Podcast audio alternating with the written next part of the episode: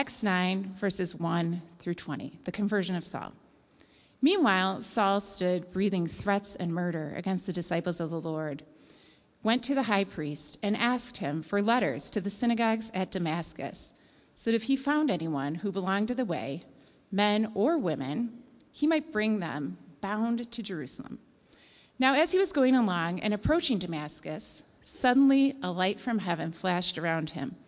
He fell to the ground and heard a voice saying to him, Saul, Saul, why do you persecute me? He asked, Who are you, Lord? The reply came, I am Jesus, who you are persecuting. But get up and enter the city, and you will be told what you are to do. Then men who were traveling with the men who were traveling with him stood speechless because they heard the voice but saw no one. Saul got up from the ground, and though his eyes were open, he could see nothing. So they led him by the hand and brought him into Damascus. For three days he was without sight, and neither ate nor drank. Now there was a disciple in Damascus named Ananias. The Lord said to him in a vision, Ananias. He answered, Here I am, Lord. The Lord said to him, Get up and go to the street called Straight. At the house of Judah, and at the house of Judas, look for a man of Tarsus named Saul. At this moment he is praying, and he has seen a vision a man named Ananias came in and lay the man named Ananias came in and lay his hands on him so that he might regain his sight. But Ananias answered, Lord, I have heard from many about this man, how much evil he has done to your saints in Jerusalem. And here he has authority from the chief priests to bind all who invoke your name. But the Lord said to him, Go, for he is an instrument whom I have chosen to bring my name before Gentiles and kings before the people of Israel.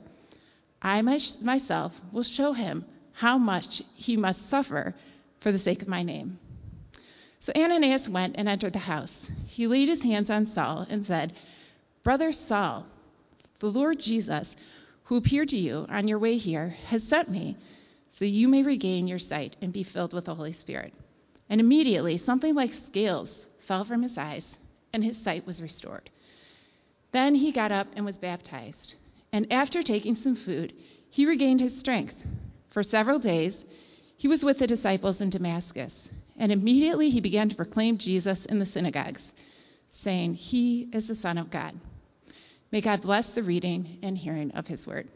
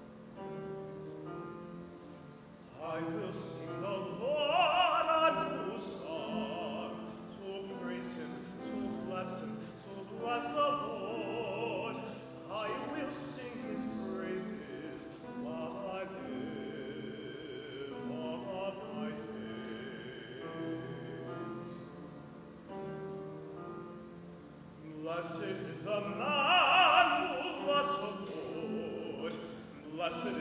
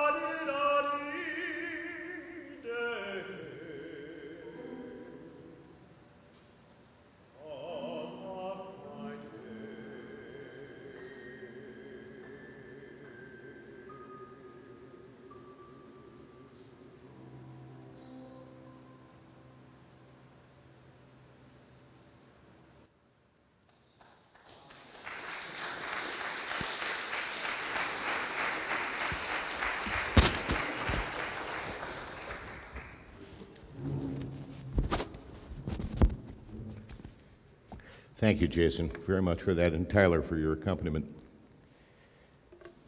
Gospel of John, chapter 20, beginning with verse 19. It's the text that appears every year, the Sunday after Easter. When it was evening on that day, the first day of the week, and the doors of the house where the disciples had met were locked for fear of the Jews, Jesus came and stood among them and said, Peace be with you. After he said this, he showed them his hands and his side, and the disciples rejoiced when they saw the Lord. Jesus said to them, Peace be with you. As the Father has sent me, so I send you. When he had said this, he breathed on them and said to them, Receive the Holy Spirit. If you forgive the sins of any, they are forgiven them. If you retain the sins of any, they are retained. But Thomas, who was called the twin, one of the twelve, was not with them when Jesus came. So the other disciples told them, We have seen the Lord. But he said to them, Unless I see the mark of nails in his hands, and put my finger in the mark of the nails, and my hand in his side, I will not believe. A week later, his disciples were again in the house, and Thomas was with them. Although the doors were shut, Jesus came and stood among them and said, Peace be with you. Then he said to Thomas, Put your finger here and see my hands. Reach out and put your hand in my side. Do not doubt, but believe. Thomas answered him, My Lord and my God. Jesus said to him, Have you believed because you have seen me? Blessed are those who have not seen and yet have come to believe. Now, Jesus did many other signs in the presence of the disciples, which are not written in this book, but these are written so that you may come to believe that Jesus is the Messiah, the Son of God, and through believing you may have life in his name. The gospel of the Lord. Let us pray. You, O Lord, are attuned to the desires of our hearts. Your Spirit knows what we need to hear. So, whatever other ramblings the preacher happens to be making, may your Spirit speak to our hearts. And may we hear the message that you desire for us, that we might know you are the Messiah, the Son of God, and that salvation is in your name, the name in which we pray. Amen. I got to tell you, last week's Easter Sunday was exactly the tonic that my heart needed. The brass with the choir and with the hymns, the praise team's great Easter selection, time for children with the eggs. It was wonderful. You missed it? Oh, you, you had to be there. Olivia and Chris Hine did this little thing where they brought the communion table up and a chair. They, they, didn't use the great big communion table because all the music stuff is in the way. They used the, one, the little one over to the side, and they brought it out here along with a chair from the, from the communications room.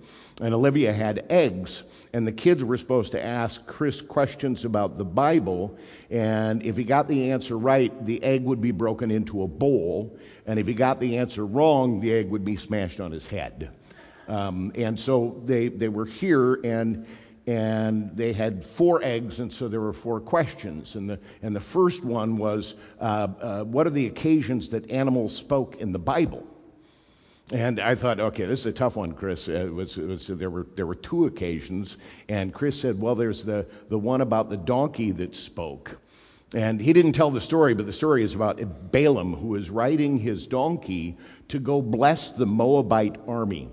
And the Moabite army was actually rising up against the Israelites when they were in the wilderness. And God told Balaam, Don't bless the enemy of God's people. But Balaam said, Now there's a big reward if I do. So he gets on his donkey and he's riding to the king of the Moabites.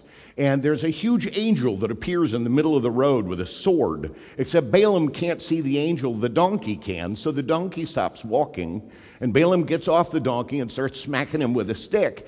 And the donkey reluctantly lets him get on again, but he goes up a couple more paces. The angel's still there, and he you know, rubs up against the wall. It's an area where two cliffs are on either side, and he smashes Balaam's foot, and Balaam's really mad, and he smacks him again, and the donkey goes a couple more, and then just sits down. So Balaam gets out and says, If I had a sword, I would just kill you right now. And Balaam says, Knock it off, there's an angel in the road. Okay? And so Balaam sees the angel and says, Oops, sorry. Uh, he doesn't actually in the Bible apologize to the donkey, but I bet he did in real life. In any case, that was the first one. The second one was, of course, the snake in the garden talking to Eve. Uh, well, anyway, I guess he had to be there. So as the kids came up with questions, that one Chris got right, so the egg got broken into the bowl, you know. Um, there was another one, one of the first four books of the Bible called, it's actually the first five books of the Bible called, but it's annoying for the pastor to interrupt and say, you know, uh, it's the Pentateuch. You didn't want an egg on your, yeah, keep an egg off your face. That's the way church is supposed to run. There we go. So I got that one right. Another one in the bowl. There was another question I, I don't remember, and I, I, didn't go back and listen to the recording. But in any case, the third one went into the bowl because, and then the last one was, what page of the Bible does the resurrection appear on? And of course, you know, what page of the Bible. You know, Chris was thinking, okay, scroll, you know, how many pages are in a scroll. He was really trying, but in any case, he didn't have the answer. So um, it was time for the egg to get smashed on his head. And so Olivia looks way too gleeful at this moment and takes, takes the fourth egg and puts it on his head and whacks it, and there's nothing in. Well, anyway, I guess he had to be there. Um, so when he ends up not getting egg on his head, that was actually really quite enjoyable for our Easter service. And it was one part of the kids were all sitting up here. We had a lot of flowers. There were tons of lilies and tons of tulips. I think more than we've ever had in Easter, at least since I've been here. Um, it's, it's too bad if you weren't here because it was really, really, really beautiful. You should have come last Sunday because uh, the chancel looked great last Sunday. Um, and, uh, and this Sunday, well, I guess you had to be here. In any case, uh, oh, and the congregational singing. Now, that third question that was asked, uh, Chris, I had an out for you on that, but I really wanted to see you get egg on your head. And the, and the out was as you'd say, oh, the resurrection is writ upon every page of Scripture. That would have that would have worked, and maybe, but you probably already knew, maybe knew that there was nothing in the fourth egg. So uh, there you go. Um, it was seriously funny. Um, I guess you had to be there. No matter what church I've served, no matter what the community happens to be, um, there are these moments for which I arrived too late. Every congregation. Wow, boy, you should have been here when dot, dot, dot. Our museum, museum committee is in the process of cataloging a whole bunch of those you had to be here moments. I understand that back in 1963, when they dedicated this sanctuary, the church had been worshiping at Cossett School. And when they were going to come and dedicate the sanctuary, they processed from the Cossett School to the to the elm door in order to come down the center aisle, all the people that had been over at Cossett.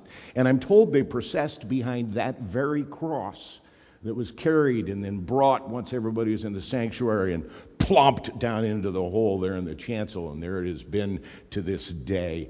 Um, I, you, I'm told that you, you, you, you just had to be there. But I wasn't. I was two. I was in Omaha there were these Easter Sundays, I am told that the church was so packed that we had to put extra chairs in the aisle. I have kind of, you know, told people about how great the attendance was last week, and more than one person says, "Oh, I remember when we had to put chairs in the aisles." I pointed out we could have put chairs in the aisles if that's all you need is a bunch of extra folding chairs to make it a great Easter. Uh, but evidently, I'm told that there were 17 packed services every Easter Sunday, and they went for three hours each and the, children choir sang, and the, the, sanctuary choir came in on cables, and, and, and they, they hoisted them up and all the way down. Then they'd land into their spot, into the balcony pew. When I had my first church in Morgan Park, it was Christmas Eve that I could never live down, back when William Graham was pastor. Dr. Graham, not that William Graham. Dr. Graham was pastor. I was told that they had four Christmas Eve services and there were six hundred people. I was pastor at Morgan Park Presbyterian Church for their centennial, and so to celebrate, we flew Dr. Graham and his wife up from, uh, from Florida, uh, William and Helen Graham. And uh, when we were talking about the centennial celebration and his years as pastor, he took me aside and he said, I don't know what nonsense they're telling you, but there's no way we had 600 people at any point in a sanctuary that seats 220 very skinny people. It wasn't that amazing. I was very grateful for his pointing that out. But there is something about the past that can overwhelm the present. And our story of Thomas and our story of the Apostle Paul are reminders that nothing, and I mean nothing about the gospel of Christ, is confined to the past. The ten disciples told Thomas, You just had to be there. And he wasn't. He missed it. And so he didn't believe. You had one chance, Thomas, one chance, and you blew it. And if you want to hear my uh, thoughts about Thomas, you can go back and look at the last two Sundays after Easter where I did plays about the disciples in the upper room and Thomas's twin brother. Um, I, that's all I have to say about that. I guess you had to be there.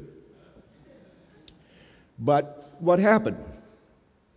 What happened? The following week, Jesus showed up.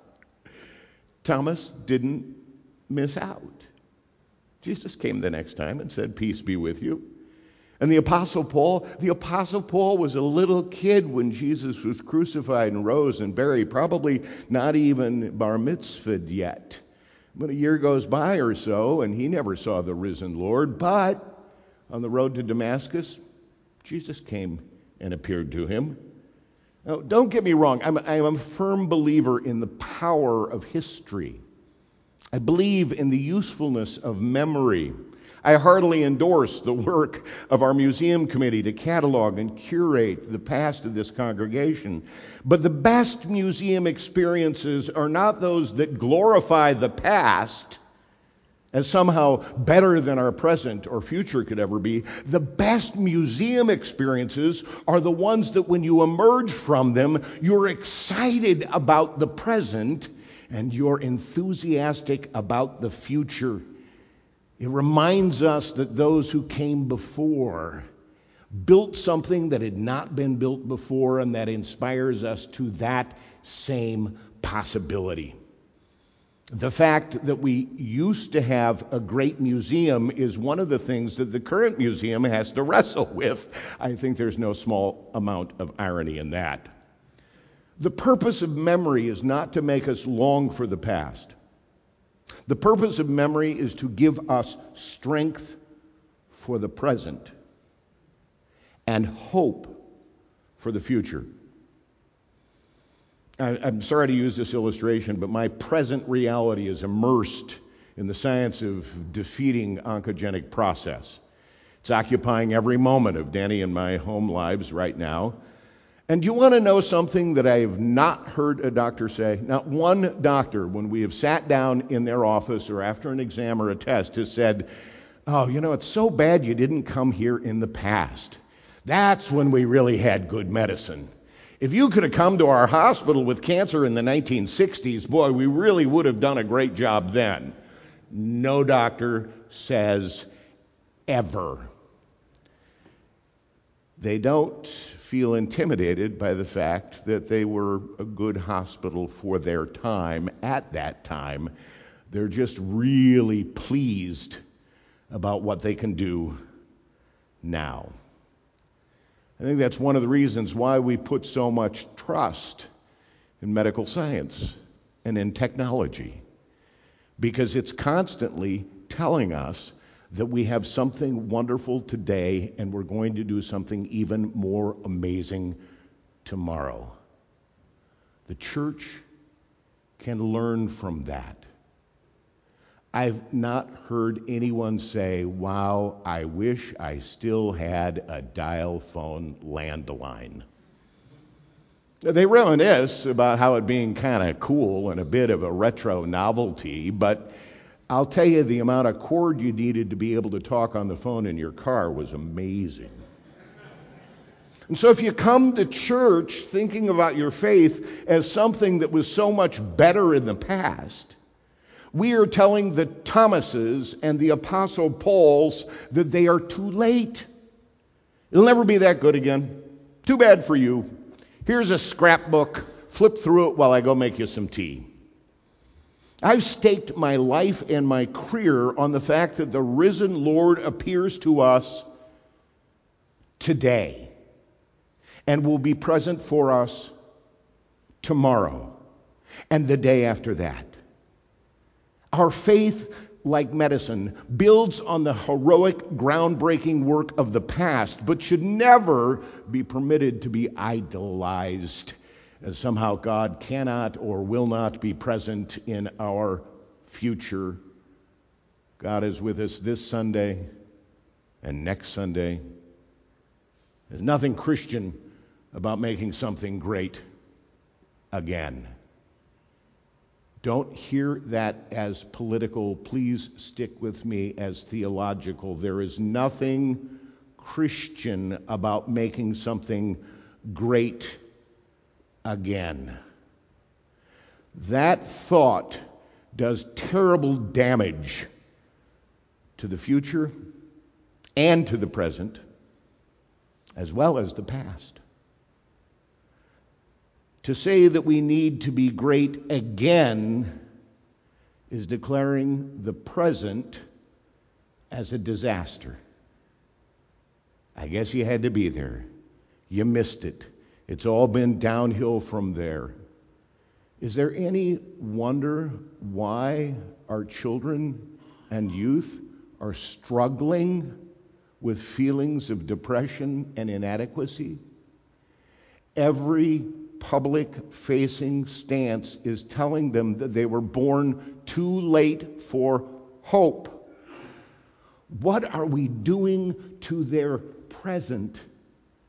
And what are we telling them about their future when we say that our glory days are only behind us? There's nothing Christian about looking to the past as a template that we need to recreate. None of Danny's doctors are out this morning in a swamp looking for really good leeches. I'm happy for that. If we say we have to be great again, then we not only declare that the present is some kind of disaster and that there's nothing worth having that we somehow had in the past, but we also begin to have to tell little lies about the past in order to make it great. Is it any wonder why history is being attacked? If history wasn't flawless and wonderful and perfect and great, then we can't look to the past as a projection for our future. So we have to clean it up. We have to whitewash it. It wasn't that bad back then. Just a little curious piece about architecture. Do you, do you ever wonder why the plantations in the South were built in neoclassical style? Big columns with grand little corbels around them. You ever wonder why that, that architectural style? Well, it was colonial architecture, is what it was called, the architecture of the colonists who came to this continent from Europe, and they built in that style. Why did they build in that style? Because they were trying to reclaim the great democracy of the classical age. Athenian democracy. That's what they were grabbing onto. Athenian democracy that, if you even read three paragraphs of Plato, you know relied upon a massive slave class. It subtly seeps into everything we do and we build when we begin to say that the past, now that was a good time when Dr. Graham told me that Morgan Park Presbyterian Church did not have 600 people on Christmas Eve, he did tell me something else after our worship service for the centennial. He told me that back in Christmas Eve when he was pastor, every single man, woman, boy, and girl in that church was white. And on the centennial, Only about 55% were white. He told me that was something I thought I'd never see. Our ability to recreate the past calls us to pull forth a past that never was. But while there's wisdom in the past, in order for it to be helpful to us, we have to declare that God truly exists in the present, in our present. That the risen Lord stands before us like he stood before the disciples on Easter night, and a week later for Thomas, and, in the, and the road to Damascus for Paul. Christ was here last Sunday. Christ is here this Sunday. I don't know when your glory days were. I don't know what era causes your heart to swoon. But I want you to know something about your past, as great as it was. You've got today. You've got today. And this, this is the day that the Lord hath made. Let us rejoice and be glad in it. He is risen. Hallelujah. Amen. Amen. Please stand and speak with me the words of the affirmation of our faith in the Apostles' Creed. I believe in God the Father Almighty, maker of heaven and earth, and in Jesus Christ, his only Son, our Lord, who was conceived by the Holy Ghost, born of the Virgin Mary, suffered under Pontius Pilate, was crucified, dead, and buried. He descended into hell. The third day he rose again from he ascended into heaven and sitteth on the